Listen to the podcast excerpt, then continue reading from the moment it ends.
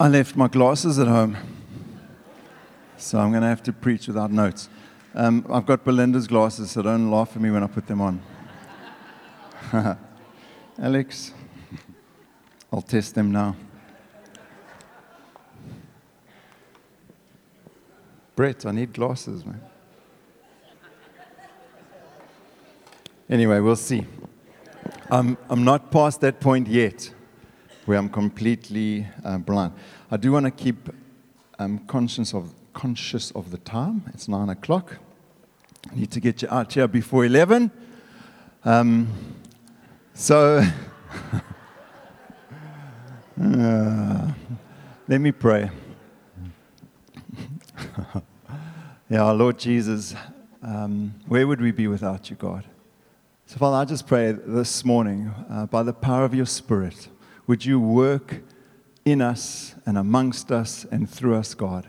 And I pray, Father, that even by your Spirit, you would be working on hearts to soften and to open eyes to see the glory and the goodness and, and the majesty of who you are and your kindness to us, God. Father, even this morning, work it in us. We pray this in your precious name, Jesus. Amen and amen.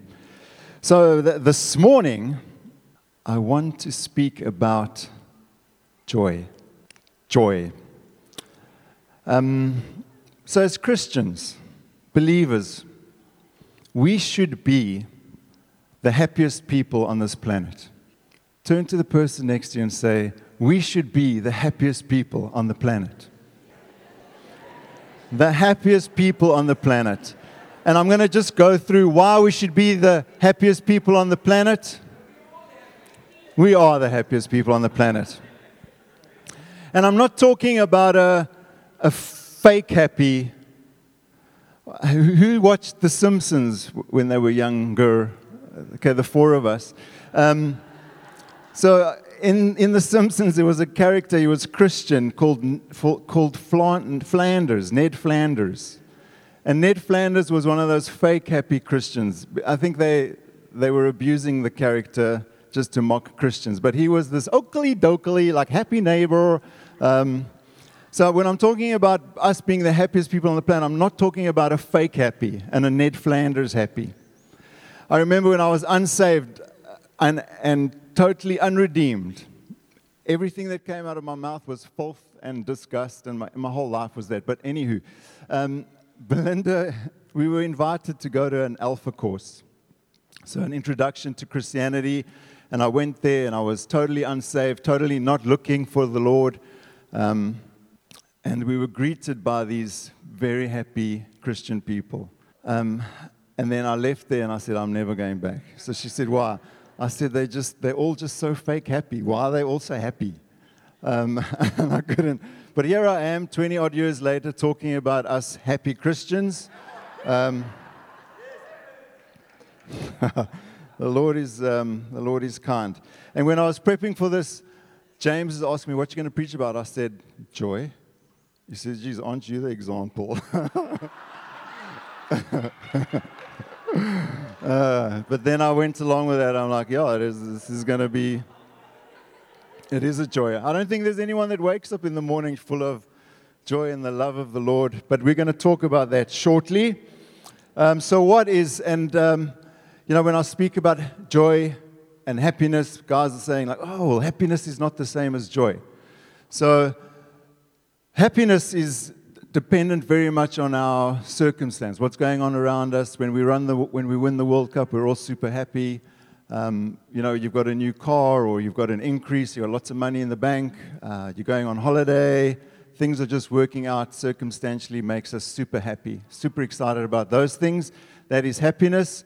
And joy would be this deep inner peace, excitement about the things that are eternal.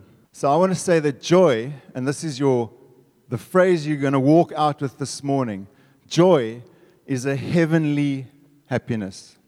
So turn to the person next to you and ask them, Are you heavenly happy? Heavenly happy.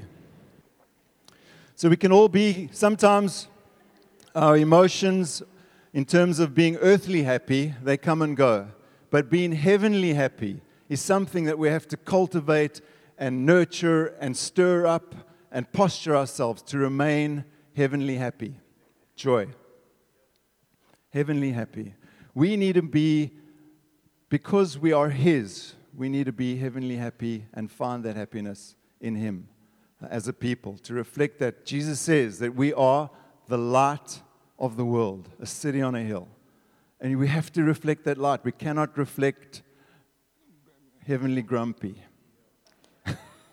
um, and as I said, it's not, fa- it's not something that you stir up or conjure up in a fake kind of way, but when you have revelation of what He's done, and revelation of who you are and who He is, and, who, and, and the revelation that, you've been, that you're known by Him, uh, it stirs something up in you despite circumstance. And I'm not saying um, when we're going through tests and trials, and we all go through those things, this world is really hard. Jesus says this world is hard. You're going to have trouble, but I've overcome the world.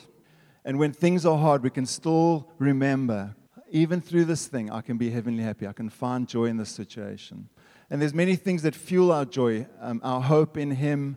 Um, there's, there's a peace that comes. But joy is something that I can hold on to going, okay, God, um, there is something more to what's going on in earth, uh, what's going on in the temporary. Amen. So that is heavenly happiness, having an eternal perspective. It's a settled assurance, a knowing that God is in control of all the details of my life. I've been reading this book and I had this revelation. Um, okay, I'm going ahead of my notes. Let me get back to my notes here. Um, so I'm going to quickly remind us why we should be the happiest, joyful people on the planet. The first reason, Titus 3, verses 3 to 7. I'm heavenly happy because of the good news that I've been born again. That is enough to sustain me in the toughest times. Titus 3, and this, Titus 3, verse 3 to 7. Um, Kira, can you leave this up for me just as I go through it? At one time, we too were foolish, we were disobedient, we were deceived, we were enslaved by all kinds of passions and pleasures.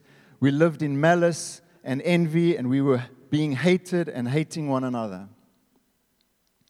But when the kindness and the love of God our Savior appeared, when the kindness and the love of God our Savior appeared, He saved us, not because of the righteous things we had done, but because of His mercy. He saved us through the washing of rebirth. He's washed you by the rebirth, the renewing by the Holy Spirit, who is poured out on us generously through Jesus Christ our Savior. So then, having been justified by His grace, we might become heirs, having the hope of eternal life. That is the reason for heavenly happiness, that we have been given an eternal hope. We've been made heirs of the things that, have we, that we've been promised. Praise the Lord.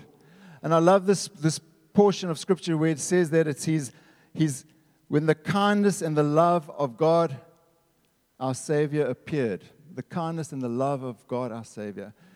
Um, the revelation of Him being perfect love. And having that revelation when He appears to you, this perfect love. God, who was in perfect fellowship with Jesus, His Son. Perfect fellowship, who loves Jesus dearly was prepared to let his son go and take the price for our sin. He was prepared to let his son, who he loved so much, come and give his life as a ransom for us. And Jesus, who is also perfect in love, in perfect unity with the Father, who loves the Father, was prepared to lay his life down for us because of his kindness and his goodness and his mercy. And these are the things that keep us rooted in a heavenly happiness. Um, Ephesians 2, verse 12 says, At that time that you were separate from Christ, and he's speaking to the Jews um, and the Gentiles, sorry. Remember that at that time you were separate from Christ, excluded from citizenship in Israel, and you were foreigners to the covenants of the promise, without hope and without God in this world. Without Him, there is no hope. Without God, there is no hope. And think about the hope that you have now. That before you came to know Him and before you were known by Him, you were hopeless. And if you're here this morning and you don't have that hope yet, if you haven't fully surrendered and filled your heart with Him and His Spirit, I trust this morning that you're going to leave, walk out of here filled with a hope, knowing that you have an opportunity to come and, and um, be made right with God and be filled with hope and be filled with the heavenly happiness that I'm speaking about. 1, Peter 8, 1 Peter 1, verse 8 to 9 says, Though you have not seen him, you love him. And even though you do not see him now, you believe in him. And you are filled with an inexpressible and glorious joy because you are receiving the end result of your faith, the salvation of your souls. That is why we have an inexpressible joy, because we're receiving the, the goal of our faith. The goal of our faith is not a better life now, the goal of our faith is the salvation of our souls, that eternal hope, that promise that one day we'll be with Him in glory for eternity. The goal of our faith, you're receiving the goal of our faith, the salvation of your soul. So, why should we be the happiest people on earth? Because we've been born again. We've been saved. It's His kindness and His love that has gripped our hearts. The second reason is because we're now citizens of heaven citizens of heaven, adopted in, heirs to an inheritance that can never spoil, perish, or fade. We've been born again, we're citizens of heaven. And the third reason why, because I want to rush through these to get to my final points. The third reason why we should be the happiest people on the planet is because we've been filled with the Holy Spirit. Woohoo! Ephesians 1, verse 13 to 14 says this You were also included in Christ when you heard the message of truth the gospel of your salvation when you believed. You were marked with him, you were marked in him with a seal, the promised Holy Spirit, who is a deposit guaranteeing our inheritance until the redemption of those who are God's possessions, to the praise of his glory. You are marked with him with a seal of the Holy Spirit, the, the, the guarantee that you are his. Um, and the Holy Spirit not only is a seal and a mark and a guarantee, but it also gives us the power. And I love it when Paul preaches to the Corinthians, he says, My, I didn't just come to you with words. And even this morning, that the, the word of God is powerful to transform our hearts. It's the power of God for salvation, the word of truth, by the power of the Spirit. And He gives all of us the Holy Spirit power, which enables us to live a life of heavenly happiness. and enables us to walk this thing out. And um, in Timothy, 2 Timothy 1, verse 7, it says that you haven't been given a spirit that shrinks back, a spirit of timidity. But you've been given a spirit of love and of power and of sound mind.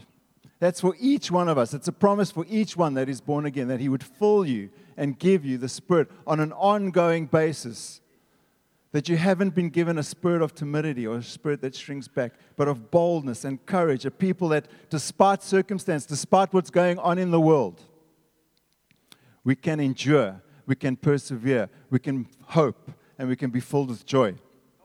Come on, somebody. Um, so I want to just speak on that thing the, the, the spirit of sound mind. So, why should we be the happiest people? Because we've been born again We've, been, we become citizens of heaven. We're adopted in. We have an inheritance. We're heirs. And we've been filled with the Spirit of God, which gives us power, which the world does not have. Before you're born again, before I was born again, I didn't have any of that. I didn't have hope. I didn't have power to transform, uh, to be redeemed, to walk in the ways of the Lord. Um, that's the why. Why should I be happy? How? How do I cultivate this fruit of joy? One of the fruits of the Spirit is joy, love, joy, peace, patience. So, how do I cultivate that thing? So, the Spirit that we've been given that gives us a spirit of self control, it enables us to set our minds on things above. Um, one, no, it's Colossians 3. So, how do I do it? How do I stay joyful? Because who here wakes up in the morning full of joy? I want to see those hands. Every morning full of joy. Praise the Lord. So now, next week, I'm going to do another survey and I'm trusting for multiplication of that gift of joy. The fruit of the Holy Spirit needs to be cultivated, that we wake up remembering. We have to apply our minds to this thing. prepare your mind for action. Uh, I think Romans says that you, we're transformed by the renewing of our minds.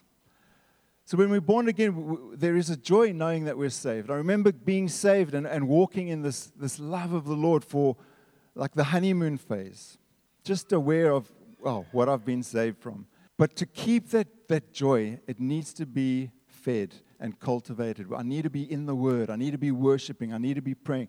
I need to be setting my mind on things above. Um, Colossians 3, verse 1 to 3. Since then, you have been raised with Christ. Set your hearts on things above, where Christ is seated at the right hand of God. Set your minds on things above, not on earthly things. For you died, and your life is now hidden with Christ in God. When Christ, who is your life, appears, then you will also appear with him in glory. Set your hearts on things above, set your minds on things above. How do you do that? How do you set your mind and your heart on things that are eternal? So it is taking responsibility for how am I going to invest my time now? Making time to spend uh, in the presence of the Lord, seeking His face, make, making time. If, you, if we don't set our hearts and our minds on things above, the things of the world, the worries of the world will come and they'll take its place. They'll fill your 24 hour day. All you need to do is you take your eyes off Him and you watch and you look around what's going on circumstance, bad relationships, bad attitudes, um, nasty people, hard work, hard jobs. And this thing, you, you, I think the, the parable of the sower, Jesus says, the seed that falls on rocky ground, um, they receive the word with joy, but as soon as the hardships of life come, um, that seed is um, dead. Or the life is choked out of it. And it's the same that for us, even though we're born again, if you're not positioning yourself to see the things of eternity, the heavenly things. What are the heavenly things?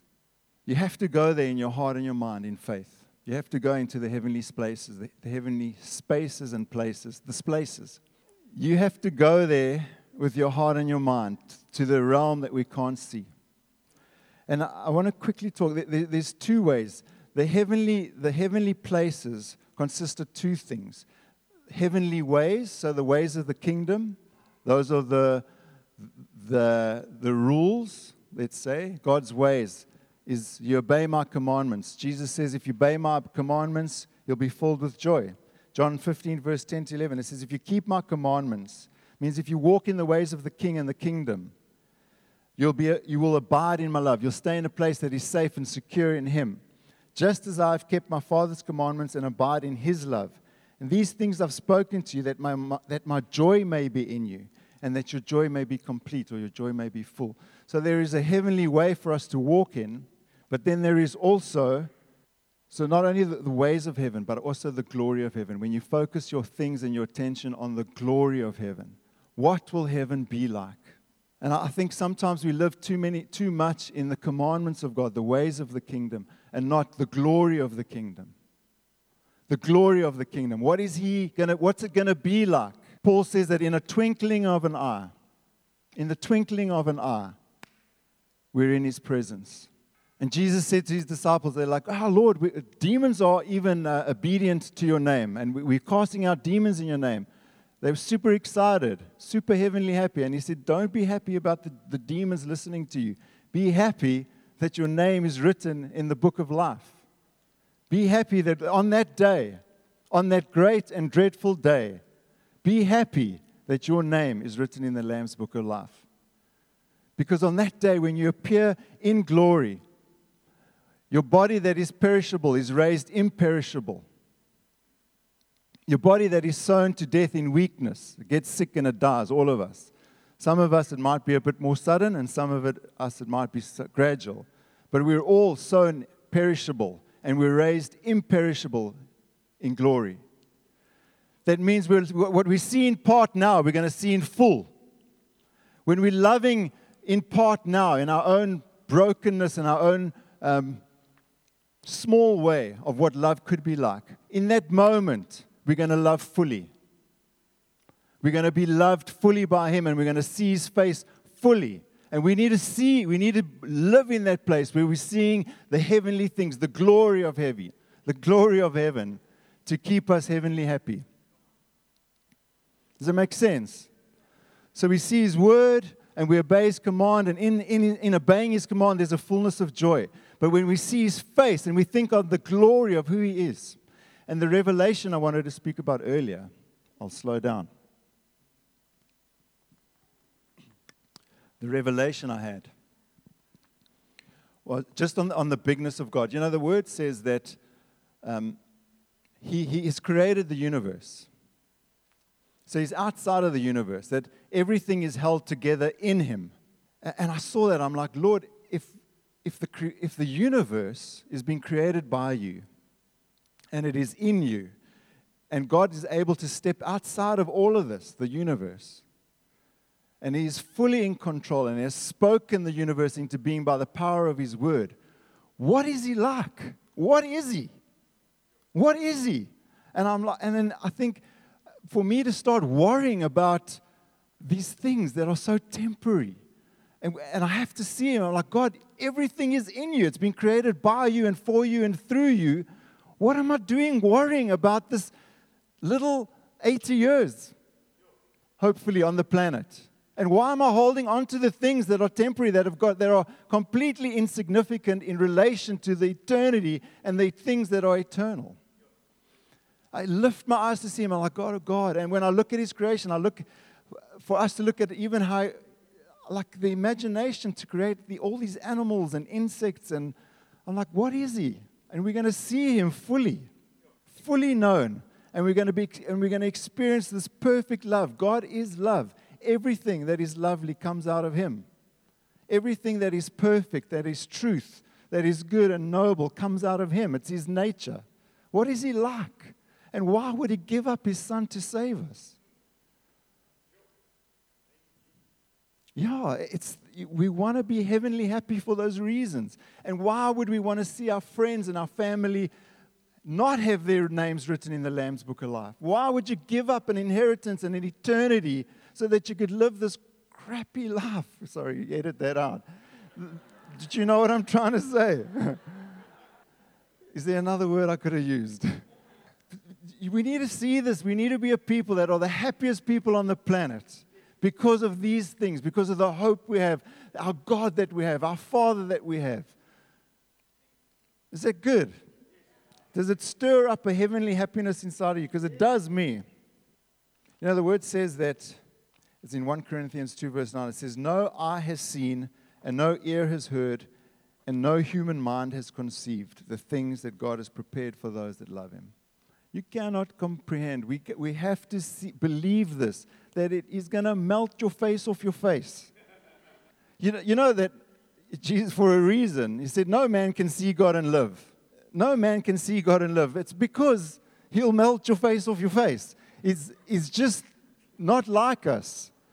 And we need this perishable body needs to go into the ground so that the imperishable, that we can be raised in glory and be like him so that we don't get obliterated because of his beauty and his presence and, and who he is and what he is. And I'm going to re- land with this thing. Romans 8, verse 5 to 9. Those who live according to the flesh have their minds set on what the flesh desires. They relish the things of the flesh, the things that concern merely the present life, having no relish for spiritual and eternal things. Those that, that are super excited about everything that is temporary and that's where their heart lives and longs for every day. We long for the good stuff and the gadgets and the, the nice things of life. And those who live according to the flesh have their minds set on what the flesh desires. But those who live in accordance with the Spirit have their minds set on what the Spirit desires. The mind governed by the flesh is death, but the mind governed by the Spirit is life and peace and holy happiness. The mind governed by the flesh is hostile to God. It does not submit to God's law, and nor can it do so. And those who are in the realm of the flesh cannot please God. You got to choose. And, and I love that. He sets before us life and death, blessing and cursing. And he says, Choose life. In him there is life. Those who are in the realm of the flesh cannot please God. You, however, are not in the realm of the flesh, but are in the realm of the Spirit, if indeed the Spirit of God lives in you. If anyone does not have the Spirit of Christ, they do not belong to Christ. We need to be a people, a happiest people on the planet, a light, the light of the world, a city on a hill, because we know Him who has saved us. We know Him. We, we, we have a faith and assurance of an eternity with Him, a salvation that is secure in what Jesus has done for us. Amen. Let's stand. so I want to just pray. Um, Tony, could we get your. Let's just close our eyes. you know, this morning, even as uh, you've heard the word of God, I, I want to talk to those of you, one of you, two of you, many of you, that don't, that haven't given their all to the King. They haven't surrendered their lives to Jesus. They haven't um, weighed this thing up. They haven't even given it any thought of what is going to happen to me when I die?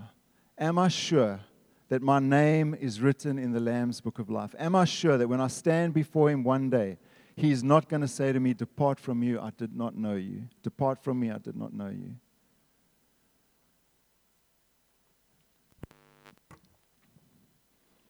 You've never come before Him and said, Lord, I'm done with my sin. I'm done with my old life. Please forgive me. Thank you for the free gift of salvation. Thank you, God. All I have to do is receive it. If you, if you hear this morning and you have not received the gift of salvation, if you have not turned towards Him, I want to pray for you this morning that even now, the Spirit of God would be working in your heart and convicting you to turn to God, to be reconciled to God, to accept the free gift of salvation, the price that has been paid for you by the blood that Jesus has sacrificed on the cross. So, if that's you this morning, if, if this morning you want to declare, Lord, I'm yours. I'm yours, God, this morning. I give you, I give you my life. I surrender, God. I give up. I give up, God. I'm yours. If that's you this morning, could you raise your hand right now? I want to see where you are, and I would love to pray with you. Kobus. awesome. There's, there's a hand there. Father, I thank you. I thank you for I thank you for salvation, God. And then I want to pray just. Um, Kobus, we're to pray for you just now. Um, for the rest of us, just if you have let the worries of the world choke the seed, you've taken your eyes off the King of Kings and the Lord of Lords, you've taken your eyes off the things that are eternal, um, and you, are feeling battered and wounded and bruised, and um, I want to just pray. I want to pray for you this morning. If that's you, could you also just raise your hand, just as an act of faith? Lord, this morning, I want to I want to grow in faith. I want to lift my eyes to see you. Right, there's many hands going up, many hands. We're going to pray this prayer together. Father, I pray for every hand here that is raised, God. Would you even restore the shield of faith, God? The shield of faith, God, that extinguishes the fiery darts of the enemy, Father. And would you stir up a faith in each one of them, that they would see the things that are eternal, God, the realm that you live in, that you, that you control everything in the universe, God. Stir up their faith to believe the King of Kings and the Lord of Lords. Father, I pray against any scheme of the enemy right now to distract them, God, and to fill them with unbelief and to, to lower their eyes, to just look on what's going on around them. Father, would you um, would you restore their sight, God? Would you restore a heavenly happiness in them, Father, that they would be filled with the joy knowing that they belong to the King? Fill them with faith, God, by the power of your Spirit. Even now, Lord, that your Spirit would fill their hearts with an assurance of salvation, God, an assurance that you're in control. And these things around us are temporary, Lord. Give us hearts and eyes and, and vision and minds to, to ponder on the things that are eternal, God. The, the glory that we'll have with you, God, as we see you face to face and that we live with each other for eternity, God. Bless you, Lord. Bless you, God.